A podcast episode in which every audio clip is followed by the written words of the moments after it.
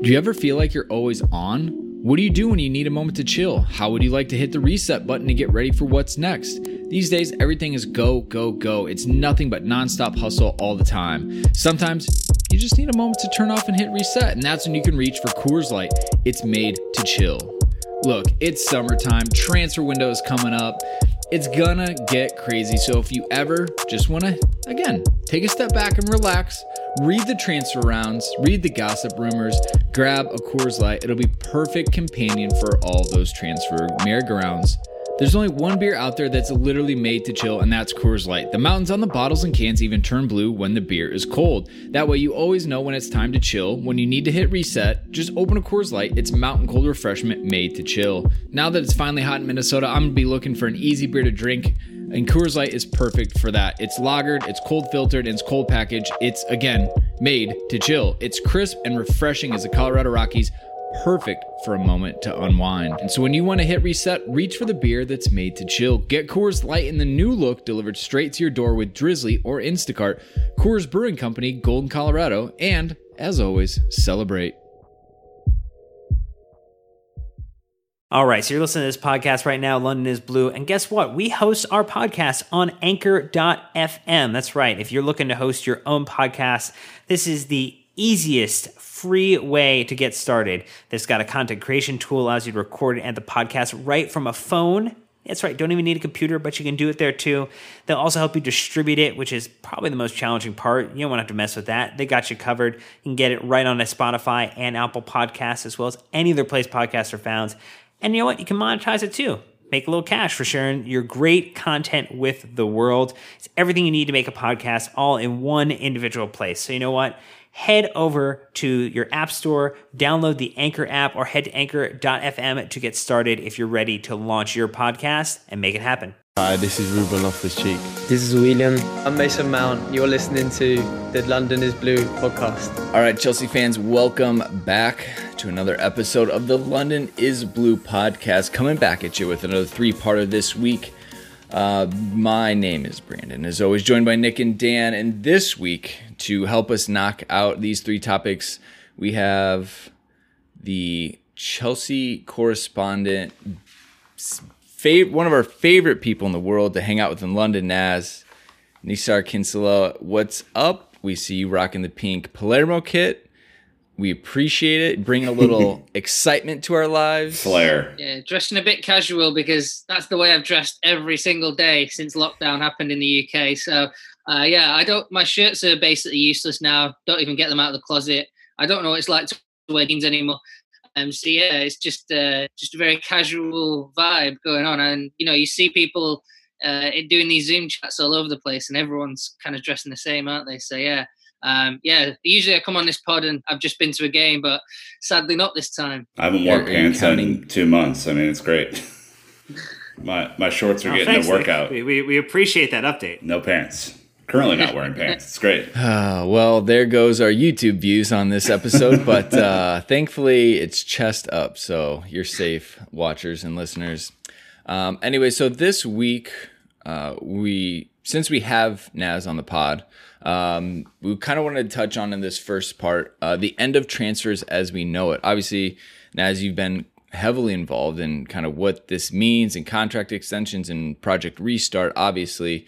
Um, but we wanted to kind of tap into you know your your knowledge and the things you've been immersing yourself with um, around the business side of the Premier League. So obviously, this will really affect this season, next season, the rest of seasons, you know, things like that. So, uh, right away at Earthmuggle on Twitter asking, is there any sense of how the transfer window will work this summer with the two seasons squeezing closer towards each other, extended contracts, etc.? And me adding in, I know that that was approved. I don't know if that's the right word. That clubs and players can find a mutual agreement for short-term extensions. Is that does that all sound correct? Yeah, that's correct. So the Premier League kind of followed it up the, this week and said that, um, but FIFA had already issued guidelines. Uh, they were only guidelines, so um, and they're still on guidelines. So if, if Willian wants to leave on um, July the first, or, or Pedro wants to leave on July the first, they can. Uh, Ziyech is joining on July the first, but the Premier League might opt, and they've not done this definitively, but they might just say to clubs, and I think they will, um, that they can't register new players. So these clubs signing new players, not just Chelsea but everyone else, uh, they have to wait to see those new talents come into the into the dressing rooms. But at least I can train with the club and stuff like that. So that'll be quite cool. Um, so yeah, those those are kind of situations really around it. Is that when's the registration going to happen? Um, probably after the season, we expect. But the current players whose contracts are expiring, um, will they carry on? They can. They can come to an agreement, but you still have to do a deal. So Chelsea will have to do a deal before the 23rd of June. Uh, that's the cut-off point uh, to get a you know a, player over the line uh, to extend them before their contract expires. Um, you know they, they officially expire on June the 30th, but they have to send the registrations in in by that date. Um, so yeah, that's how it kind of works. Hopefully that's clear. It's very complicated. It's very boring, but actually fans are really interested in this side of the game and, and it is important. And actually, Chelsea are in probably a bit of a negative position on this one because they do have three uh, outfield players contracts expiring and Willy Caballero, and that's not that's probably more than most big clubs have this summer. So it is a problem for Chelsea. Yeah, Brandon, our number one goalkeeper is out after June the 30th. What are we going to do? Okay, he's not our number one. Uh, obviously, we've leaned on him more than you would have hoped to this season. One of the things I think uh, would have been hilarious. Can you imagine Arsene Wenger in this situation? I mean, he hated contracts the way it was, but for him to have to deal with all this uncertainty and not only play did he hate players coming in the middle of the season. Can you imagine players leaving? In the middle of a season at Arsenal? Well, I think most of us have been watching the Last Dance documentary, and I'm thinking about like Krause and Reinsdorf having to go okay. back and negotiate another round of contracts with players. it just would be off the table. And so, yeah, is there any sense, Naz, in this regard that you know, I, I, know some quotes have come out from from Willian uh, about like just the concerns that the players are having uh, about likelihood of of not agreeing to any type of extension. Like, you know, I mean, I think, you know, you think about Willian has been long serving the club. Pedro came over, has, has done some good stuff. Caballero has been kind of year on year here.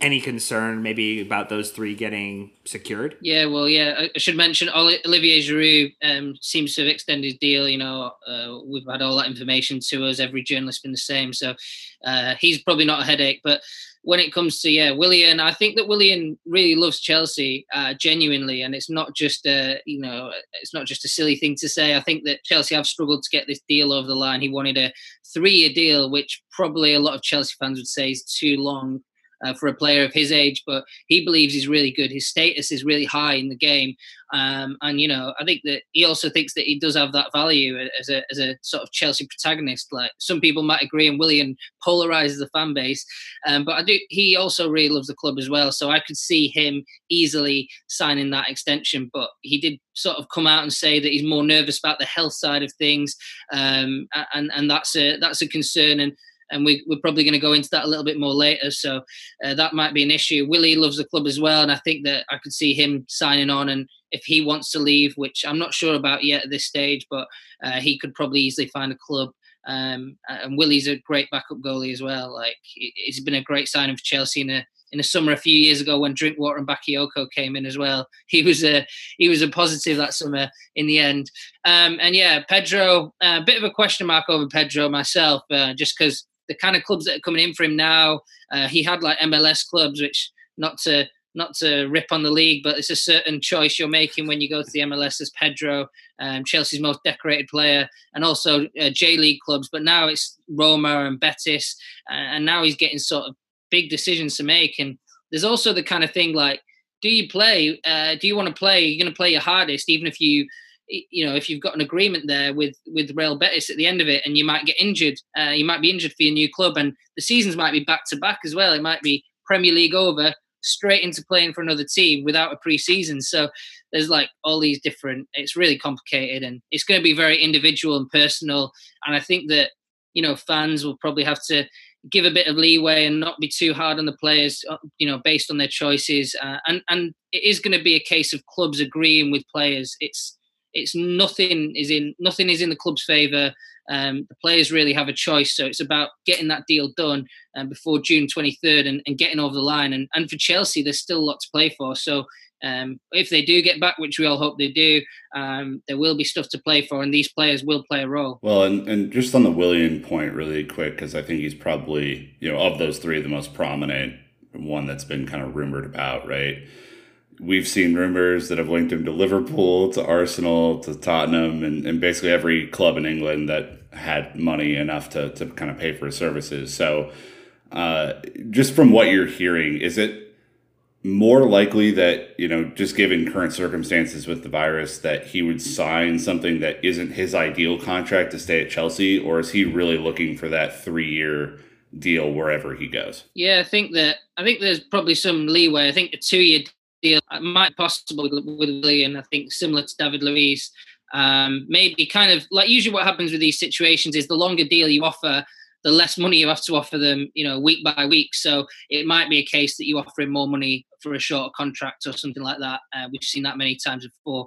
Um, and yeah, the problem with Willian, that's also the benefit, is that he loves London. He absolutely loves London. He loves playing for Chelsea. Um, his, I think his genuine personal ideal choice would be to stay at Chelsea. Um, and I think that he wants to do everything the right way. But then on the flip side, his family loves Chelsea. They love living in London. Um, but then that gives kind of, you know, Tottenham and Arsenal a really big chance. And I don't think he's going to go to Liverpool, but Tottenham and Arsenal, and Arsenal don't have any money. Tottenham don't really have any money. Uh, so this free transfer market is going to be huge for those clubs. And he's, you know, really one of the top guys they can possibly get. Um, and obviously, there's the Mourinho factor, which I think his comments were taken a bit out of context with Mourinho the other week. Um, that you know he's texting him and he'd agreed a deal or whatever. But um, certainly, that's a factor that could work in their favour. So yeah, I can see. I can only see him playing for a London club in the next next season. I can. It's going to be one of the three. Um, it just depends who wants him the most. Yeah, with Willian, definitely he's Premier League proven. Definitely still has a lot to offer. I think we've just as Chelsea fans have, have wanted to see more of the finished article from him. You know, maybe he's been put in situations of taking free kicks and corners. It's not his forte, but we really haven't had anyone else. And he's he's just been in situations, unfortunately, that haven't been that successful. But I watched Chelsea's. They put a video of counterattacks, you know, from the last handful of years out on YouTube. Willian was in at least half of them. Like he's there. We just have to be set up to do that. And I, you know, to his point, it's probably some of his best seasons were under Mourinho or the Mourinho collapses. So I can, I would 100% agree with you, Naz. He will be in London, and that scares me because I don't know if it'll be at, at Chelsea. Um, but let's say he goes. There have to be some type of summer signings, we hope, or fall signings, whatever season we end up doing them. What new type- season signings? Yeah, yeah, yeah. Uh, what type of transfers are off the table for for most clubs? It sounds like these these big money moves, Jadon Sancho for 150 million, probably are no longer a thing. And is it more realistic? You know, I know FIFA just put in regulations on loans or maybe short term contracts. Like, are we going to see Kepa seven year contracts anymore? Do you have any kind of insight or ideas of what that might look like? Yeah, I can say a few things about this. So I've been looking into a lot of transfer rumors, and I think a lot of people have been treating this coronavirus crisis almost on Twitter and in in, in the media a little bit uh, as like a transfer window. It's not a transfer window, so there's no nobody's advancing deals particularly fast at the moment. It's very much the same as it would be if the season had got to this point. You know, if it was April, they'd be like, you know, scouting, a lot of reporting going on. A lot of clubs like build up to the transfer window and then they start to, you know, make their moves and, and contact agents and stuff. And there is agent contacts. Clubs are contacting agents, but there's nothing concrete going down on the table. Not really any offers. Um, so yeah, the Sancho deal. I think that you know Man United's chief executive Ed Woodward. He you know, Chelsea's not the most open club when it comes to transfers, and that's how they got Hakim Ziyech under the radar really smartly. Um, but yeah, Ed Woodward sort of came on the record and said that linking Man United to 100 million pound deals uh, is very wide of the mark, uh, and and I think that that's true for almost every club. Um, you know, the financial situation is just a huge question mark, and and we don't know so many things. We don't know whether this football is going to carry on, which is going to massively impact finances. There's already talk that 20% has been wiped off the you know earnings of clubs, uh, and it can only get worse, really, unfortunately. So somebody's going to have to pay for that. Are the billionaires who own the clubs going to pay for that? Probably not. Are the players going to pay for that with their wages, taking wage cuts? Maybe. Um, and then, you know, if, if you've taken a wage cut and your club goes and makes a hundred million pound transfer, you're going to be furious about that. And you're going to have to pay a big, big load of money to this player as well to get him through the door because he wants a slice of that transfer fee. Um, so yeah, it, it, it's so complicated really in that regard. So a lot of agents are like keeping in touch. They know the sorts of clubs that want their player, but there's absolutely no movement. And free transfers the easiest ones obviously loans. Um, and i think that a lot of football agents are hoping the market recovers next summer. They're looking almost to next summer for those big big big moves. So um, i think that a lot of fans want to see transfer activity but it might not be the summers they all dream of. And it's a bit unfortunate for frank lampard in one way because he's not spent a lot of money since he joined chelsea. He's had that transfer ban and then he had a no transfer january. And it will probably be similar to a january transfer window where the clubs make one decent deal um, and then sign a loanee and then one free transfer. You might see a tra- something like that. Um, I think the big clubs will be quite friendly with each other. They'll probably sort each other out a loan here or there. I think that that might be how it works. So, yeah, complicated, really complicated, and I, I'm struggling to see how it will go. I think Roman Abramovich could be a game changer, though. He might see opportunities and because of the way Chelsea's funded, um, Abramovich, you know, he's taken a hit on his personal earnings, but he still funds Chelsea with his personal money. They they made a big loss last summer. Uh, I mean, they made a loss last season, and you know, he he still bankrolls the club to an extent. So all this talk of him selling the club is a bit overblown. Um, he's well and truly involved in Chelsea and helping out the club at all levels. Um, you know, community transfers, every aspect of Chelsea, Abramovich touches.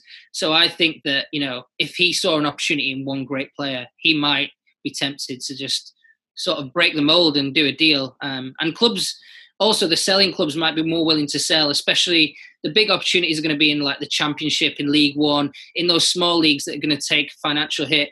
And it's horrible to say, but big clubs could be exploitative of smaller clubs in this in the way that things are, and they could go and make those deals happen. Go sign an unbelievable 18 year old in League One who's played 40 games and is the next big thing. They could go for those kind of players and really, uh, you know, boost up the sort of squad ranks, really. So, Nick, that's what I was going to touch on. I didn't want to squarely put it to you, Naz, but obviously, Ole Gunnar Solskjaer.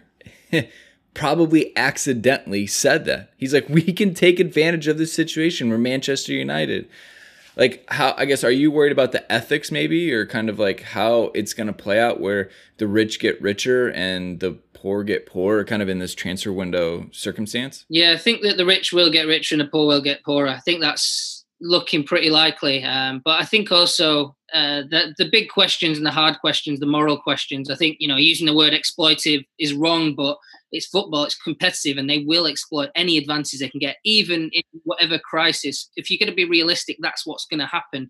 Um, so, yeah, what Solskjaer said was wrong, but it probably is what's going to happen as well with all these big clubs.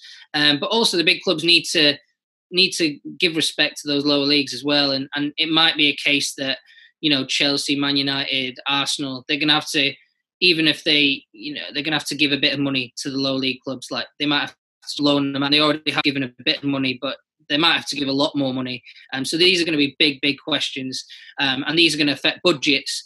So yeah, free transfers and loans. Um, you know, Chelsea and the other Premier League clubs might have to give a bailout, and they might have to give it proportionally, depending on league position, depending on you know finances, whatever. Um, but then they're going to have to sort of uh, yeah, they're going to have to sort of you know have less spend as they're saving other clubs. And we saw in England, we've already seen clubs go out of business before this. Bury FC went went you know under, um, and Bolton nearly went under. And Bolton's not a small club; it's a massive mm. club for its community. Um, do people value that in this country? I think they do, and I think that big clubs are going to have to save small clubs, but equally they're probably going to exploit the situation as well. You mentioned the thought around free transfers being really big this summer or this fall or the in the signing window. I think that's why, but maybe you could correct me if it's wrong. That's why players like Mertens are just getting linked with Chelsea consistently because he's out of contract. He's in a position of need he maybe isn't necessarily the best option from a striker perspective for Chelsea, but it's because he's a free transfer and it's, you know, he's basically then would just be a wage based player, not a wage plus fee player. Yeah, yeah, exactly. Mertens is a very un Chelsea signing, which is quite interesting. But uh, yeah, I think that that sort of situation makes him more viable. And I also think that Lampard really likes Dries Mertens. So that's something else. So if those two things come together, um, you know, that can make a change. And Chelsea have this over 30s policy where they don't offer, well, they kind of broken it with David Luiz and they broke it with Olivier Giroud, but they don't offer um, more than a one year contract. I mean, even John Terry and Frank Lampard didn't get more than one year contracts when they turned 30. So that says it all. Like these guys are mega superstars, uh, obviously. So that kind of situation might, you know, lead to Dries Mertens coming in and it might lead to them changing their policy on over 30s as well, just because, you know, they kind of keeping ticking along until things become normal again. Um, and, mm-hmm. and Mertens just having that Lampard sort of, uh, you know, an admiration, which is very interesting. And I think it shows the kind of player that Lampard and Jody Morris like. Uh, you look at the academy, and all those players are very versatile. I mean, you can play Mason Mount in loads of different positions. You can play Reece James in two different positions. Uh, you know, Tomori, you can play him in a couple of different positions as well. So it just shows you the kind of player Lampard likes, which is versatile. And Mertens is the definition of versatile. Well, Naz, I mean, Lampard is not following him on, him on Instagram, so it's a done deal. I think we can all write about it. It's all good to go. Um, yeah, it, it's it's interesting, right? Because another one that's come through, which is from from United, is the whole Angel Gomes rumor, uh, which came out of nowhere this week. But do you have any insight on that, or, or why that could be a potential you know free transfer to, to Chelsea? I think I think the Angel Gomes one is quite different. I think that you know for me every I've been making inquiries and trying to get to the bottom of it, and I don't have a definitive answer, but I feel very doubtful about this sort of rumor, um, just because I've been looking at it, and a lot of doubt has been cast on it from sources I've spoken to and other journalists. Um, not to rip on anyone else's stories, but it, for me, it just feels a little bit like Chelsea being used as a sort of uh, one to get a better deal. Um, he's not really a free transfer as well because of his age. It means Chelsea will have to pay compensation. Oh, right. And kind of the funny thing about this coronavirus crisis as well is that these compensation fees will feel like even more because you know you could sign a player of uh, you know five million maybe from League One and the Championship who's got more experience. So might not be a good deal for Chelsea in the end. Um, uh, that might be an issue. And if he's not good enough for Man United, he's not good enough for the team above Man United at the table, which is another thing for me. And then uh, yeah, the other thing I was thinking about Angel is that you know you're looking at Chelsea academy and there's loads of number tens coming through.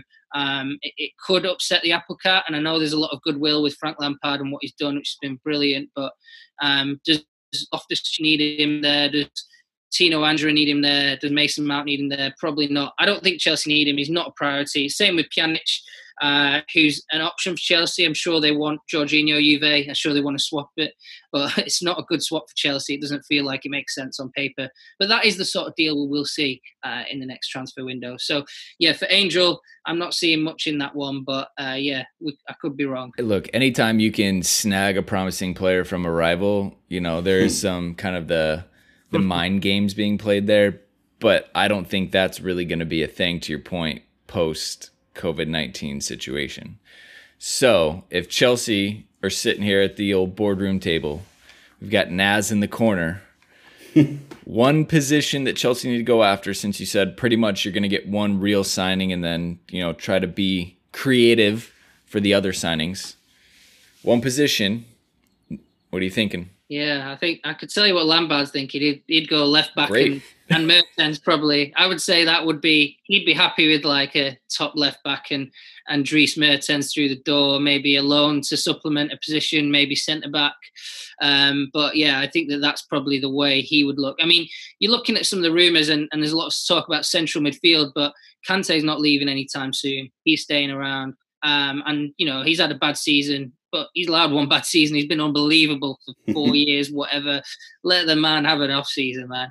Um, That's World Cup winner N'Golo yeah. Kante to you, sir. Yeah. To you. yeah, exactly, exactly. So yeah, I think that that's the sort of scenario we've got um, at Chelsea. So central midfielder, absolutely not. And I think that even you know, a lot of people underestimate, you know, what Ross Barkley was doing just before uh, this all stopped. So football all stopped, but he was he played.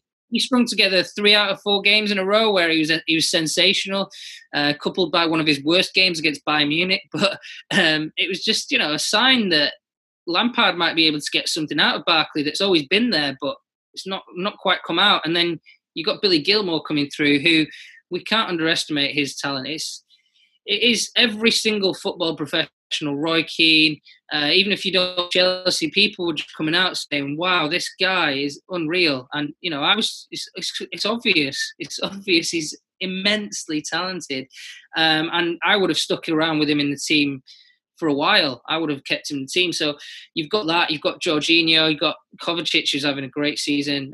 Uh, Loftus Cheek might be, you know, one of England's most talented players as well. Uh, just needs to get on the pitch more often. Um, so you know that position's tied up. I think centre back's an interesting one because I think that nobody really excels at for Chelsea at centre back. They're all good. They're all very good, but nobody's great, and they don't have a Van Dijk, and that's kind of a tension there because maybe they could sell somebody and try to bring in a superstar there, uh, which could be a difference maker. But it's a big decision. And I think in the current market with all that's going on, I think that that's not going to happen. So for me, I would sort out left back much basically because Lampard doesn't like the left backs he's got, and I, I think they're all right actually. I think Emerson isn't that bad. Um, I think he's had a really bad time, been really out of form, but I think there's something there. And I think Alonso obviously is better. We all know it. Better wing back. He's a phenomenal wing back, pretty average left back, but still good player to have. I don't think it's the end of the world. Chelsea don't go big. And the great thing about Chelsea is the academy can fill a lot of gaps. Uh, other clubs don't have that as much as Chelsea. Bring in a left back. Bring in a left back, Brandon. Put Alonso at striker. We have two positions solved. Look, That's what it is. Alonso's worth keeping just for the twi- two times a year we play Spurs at a minimum. So, you know, at that point. All right. Well, thank you, Naz, for sharing Frank's insights. Uh, it makes sense, though, I think. I think a lot of people will probably, like you said, talk about striker and, and defending in general. Um, and think Hakim Ziyech is coming in from an attacking option. Uh, like you said, being clever with Dries Mertens, potentially a free signing for someone up there. Uh, but invest in the back line. I, I, would definitely agree with that, and I think that's the the smartest route. But um, that'll wrap it up for this first one. End of transfers as we know it. Uh, the next part we'll be talking about the Chelsea Chelsea women's season being ended. So make sure to come back on Wednesday uh, for that. Naz will be here. So Naz, thanks, thanks for the time. We'll we'll see you in part two. So thankfully, don't have to wait too long. Um, but everyone, go follow Naz if you don't already. His links will be in the description. But until next time, Chelsea fans, you know what to do. Keep the blue flag flying high.